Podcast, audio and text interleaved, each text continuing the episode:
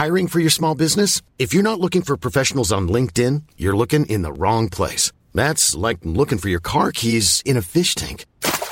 LinkedIn helps you hire professionals you can't find anywhere else, even those who aren't actively searching for a new job but might be open to the perfect role. In a given month, over 70% of LinkedIn users don't even visit other leading job sites. So start looking in the right place. With LinkedIn, you can hire professionals like a professional. Post your free job on linkedin.com/people today.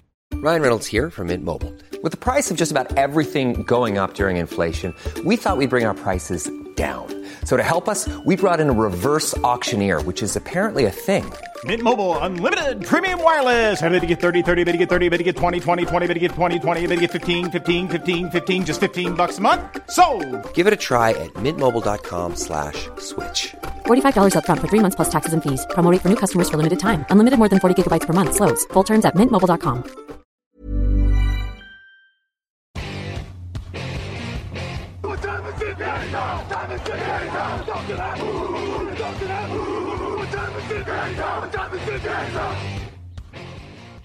Hello, bonjour et bienvenue à tous dans la suite de la présentation de la saison NFL 2022 sur le podcast J'en Actu avec aujourd'hui Raphaël Masmejan. Bonjour. Salut à tous. Victor Roulier est là, bonjour. Et bonjour à tous, bonjour Alain. J'alterne un peu l'ordre des éléments dans ma présentation. Hop, d'abord la présentation et maintenant je vous dévoile de quelle équipe on parle. Les Kansas City Chiefs, messieurs, 12 victoires, 5 défaites. L'an dernier, c'était une équipe qui a été battue en finale de conférence par les Bengals.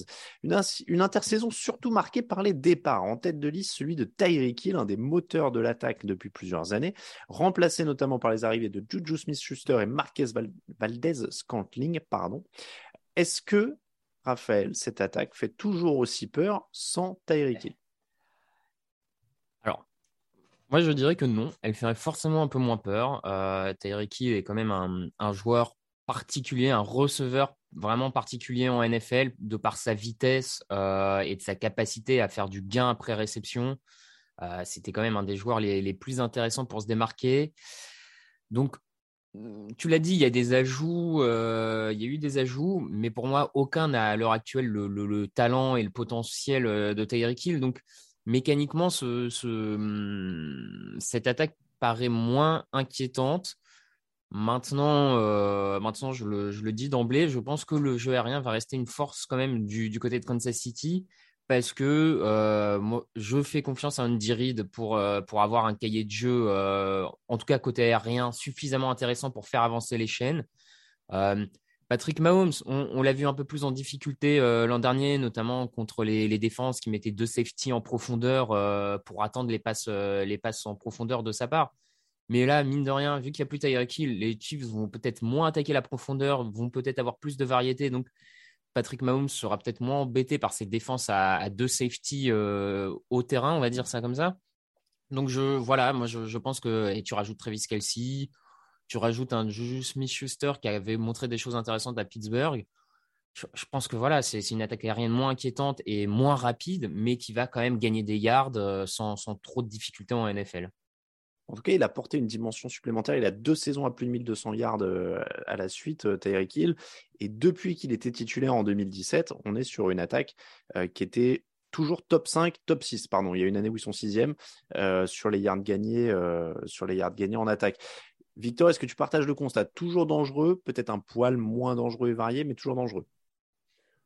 Oui, c'est ça. Je veux dire, ils ont perdu en attaque comme en défense un peu du talent et des leaders. Mais bon, Patrick Mahomes reste, ok, parfois il joue un peu au héros, ok, il y a eu un Super Bowl difficile, une finale de conférence difficile, mais enfin, ça reste un joueur qui a atteint finale de conférence 4 années de suite, qui est un phénomène comme on en a rarement vu en NFL. Donc, à partir du moment où ton quarterback a un niveau historique, déjà ton attaque est dangereuse, de base. Donc oui, les receveurs ne sont pas incroyables. Il y a quand même un tight end qui est parmi les meilleurs de l'histoire statistiquement, qui Travis Kelce. Il y a une ligne qui est enfin stable, j'ai envie de dire. C'est quand même très important à dire. Enfin, Brown est de retour, Tony est de retour, Humphrey, on l'a vu, c'est un phénomène, il faut le dire. Donc globalement, oui, ça sera moins flashy que les années d'avant, peut-être moins létal, mais ça reste une top attaque de NFL. En plus, avec Eric Bieniemi qui est toujours là, Andy Reid qui est toujours là. Je suis pas très inquiet pour l'attaque. Oui, ils ont montré qu'il, enfin Andy Reid notamment, il a montré qu'il savait fonctionner sans Tyreek Hill depuis le temps.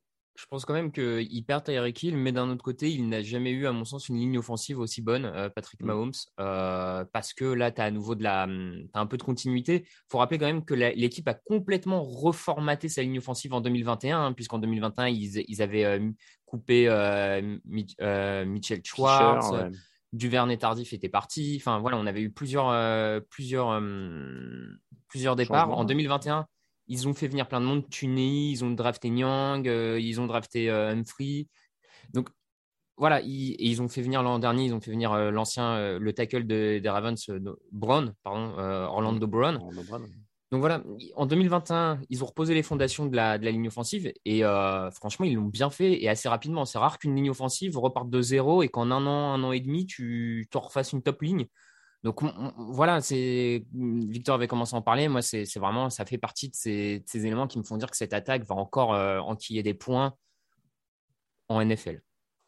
Est-ce qu'il y a des forces en défense aussi, Raphaël ? On a parlé de la bonne ligne offensive.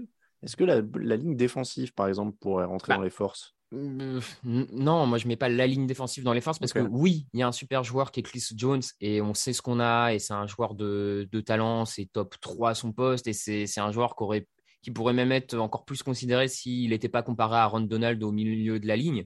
Mais pour le moment, Frank Clark déçoit depuis son arrivée à Kansas City.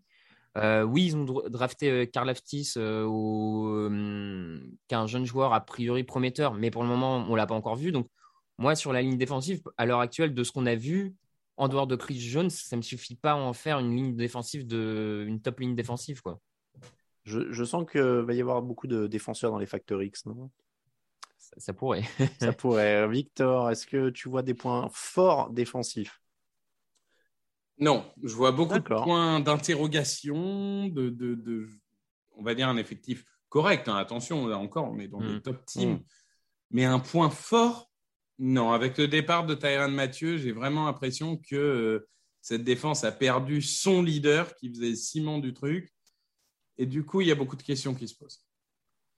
Alors, passons tout de suite au... Alors, non, ouais. Aller sur les points faibles avant d'aller sur les factories. J'ai failli un peu faire un détour. Raphaël, qu'est-ce que tu mets dans les points faibles ? Est-ce que c'est une partie de la défense ou pas ? Ou est-ce qu'il y a des trucs offensifs d'ailleurs ? En points faibles, on va retourner peut-être en attaque, mais c'est toujours pareil. Le jeu de course semble faible du côté de Kansas City. Clyde Edwards LR ne donne pas ce qu'il aurait dû donner en étant drafté à ce moment-là. Premier tour. Ouais, premier tour. Peut-être un peu trop tôt. Donc, oui, t'as un jeu au sol. Ils ont fait venir Jones de Tampa Bay, qui était un peu en bout de course, à mon sens, du côté de Tampa Bay. Voilà, alors après, l'attaque aérienne peut tellement créer de confusion. T'as une défense les défenses adverses vont tellement être concentrées sur le jeu aérien que le sol aura toujours un peu de brèche. En plus, avec cette ligne offensive, le jeu au sol peut fonctionner un petit peu. Mais à mon sens, offensivement, c'est quand même un point faible dans cette équipe parce que y a pas tu ne peux pas te reposer dessus si dans le jeu aérien, ça va mal sur un match. Tu ne pourras pas te reposer dessus. Donc, moi, j'aurais tendance à dire le jeu au sol. Petite hype de camp d'entraînement pour Isaiah Pacheco, leur coureur rookie, petite hype que j'espère fructueuse d'ailleurs, parce que je l'ai dans mon équipe Fantasy Football. C'était mon pari. C'était mon pari de fin de draft. Victor, le jeu au sol, ça reste en effet le point faible. Chez Andy Reid, c'est notoire de toute façon. Oui. Après, il y a eu quelques exceptions, des Brian Westbrook ou autres, mais il fallait lui donner un mec d'exception pour qu'il l'utilise. Je veux dire, on remonte au début de la période Eagles. Donc, oui, ça fait un moment qu'il n'y a pas eu quand même un running back dominant. Les receveurs me donnent pas très envie non plus. Le receveur, il n'est pas… Parce que Mecole Hardman, c'est rapide, mais enfin, ce n'est pas non plus une fiabilité incroyable. Valdes-Scantling et Smith-Schuster, déjà, ça va faire du boulot pour le mec qui doit faire les maillots. Mais à part ça, c'est des joueurs… de seconde zone. Enfin, c'est des joueurs qui, au mieux, ont été des bons numéro 2. Mais c'est quoi le numéro 1 entre Mecole Hardman, Valdes-Scantling et Smith-Schuster ? Ah bah, le numéro 1, c'est Travis Kelce. Ouais, Oui, c'est ça. Mais du coup, tu ne peux pas fonder non plus une attaque sur un tight end numéro 1. Enfin, j'ai un peu de mal à voir parce que Cassie, il avait des espaces aussi parce que Tyreek Hill étirait les défenses. Quoi. Là, aujourd'hui, pour étirer les défenses, ça va être plus compliqué. Donc, ouais, pour globaliser, je dirais les skill players.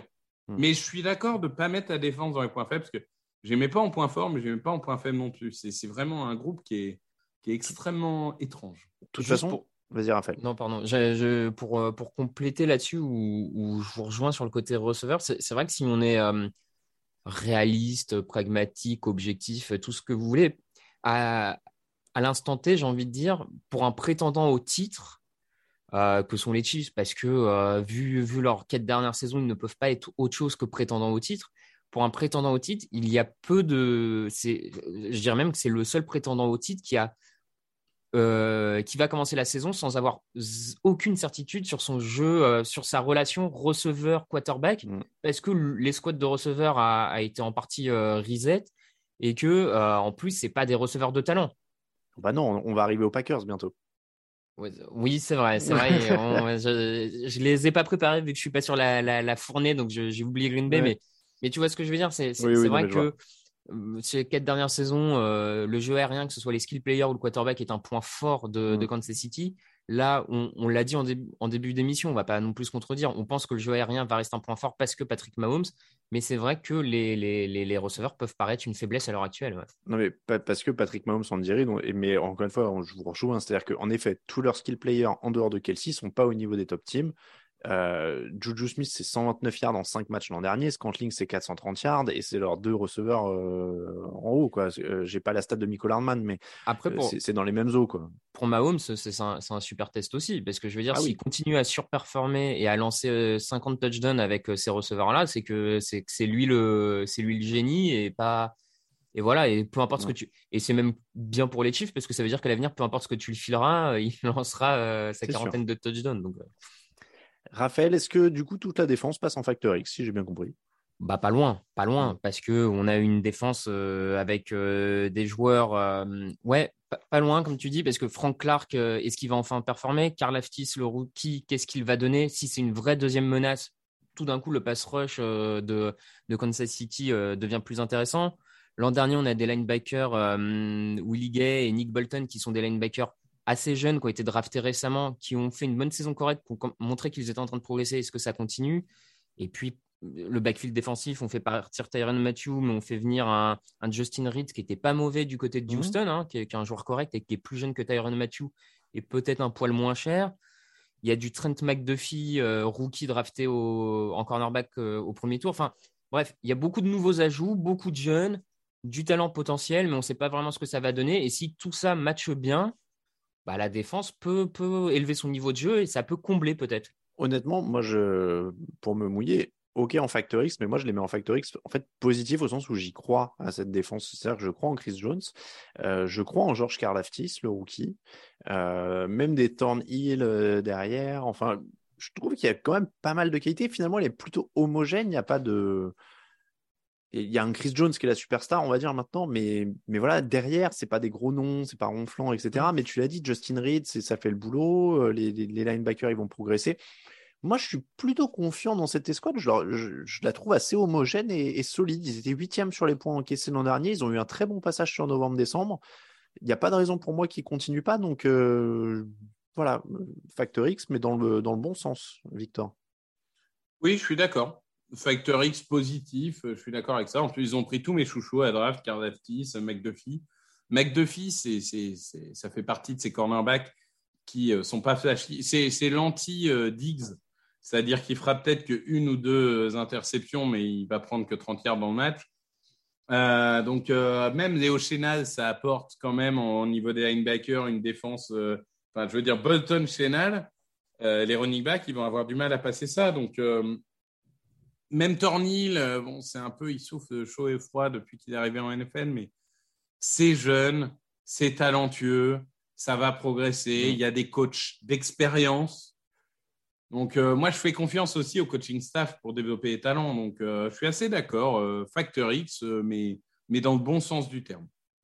Le calendrier, ça commence avec un match contre les Cardinals, ensuite Chargers, Colts, Buccaneers, Raiders, Bills, 49ers, c'est très dur la première partie de saison, reprend en semaine 8 et on repart sur Titans, Jaguars, Chargers, Rams, Bengals, Broncos, Texans, Seahawks, Broncos et Raiders. Ça finit un tout petit peu moins dur, mais c'est un calendrier quand même très très difficile pour Kansas City. Hein. Bah, on l'a dit, comme pour toutes les équipes de l'AFC Ouest, de toute manière, c'est un calendrier difficile de par la division et le fait que, mine de rien, une des divisions que tu affrontes, c'est NFC Ouest.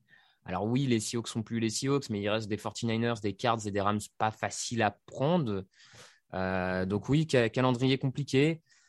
Maintenant, voilà, depuis 4 saisons, j'ai quand même du mal à parier contre les Chiefs. Alors là, oui, il y a des départs, oui, ceci, cela, mais moi, je reste sur 12 victoires, 11-12. 12 victoires. Moi, je suis à 10-11, parce que le calendrier, mais... J'étais à 11, moi, donc on est on est dans le même lot, en fait. C'est vrai que c'est une division terrible, mais avec tellement de talent, donc on verra.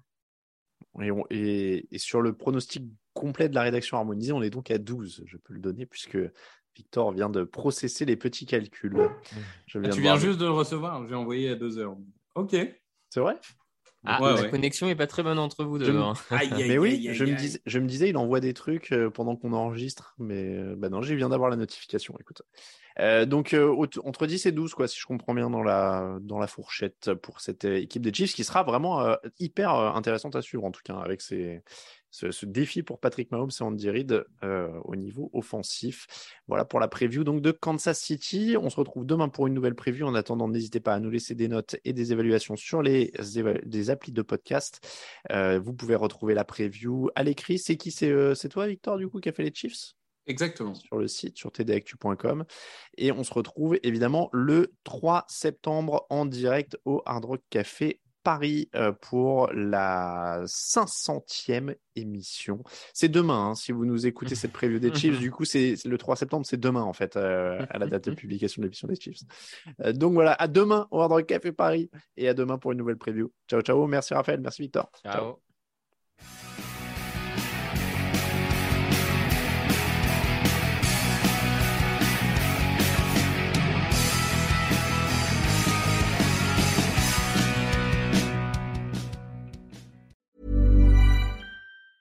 Mom deserves the best, and there's no better place to shop for Mother's Day than Whole Foods Market. They're your destination for unbeatable savings. From premium gifts to show-stopping flowers and irresistible desserts, start by saving 33% with Prime on all body care and candles. Then get a 15-stem bunch of tulips for just $9.99 each with Prime. Round out Mom's menu with festive rosé, irresistible berry chantilly cake, and more special treats. Come celebrate Mother's Day at Whole Foods Market.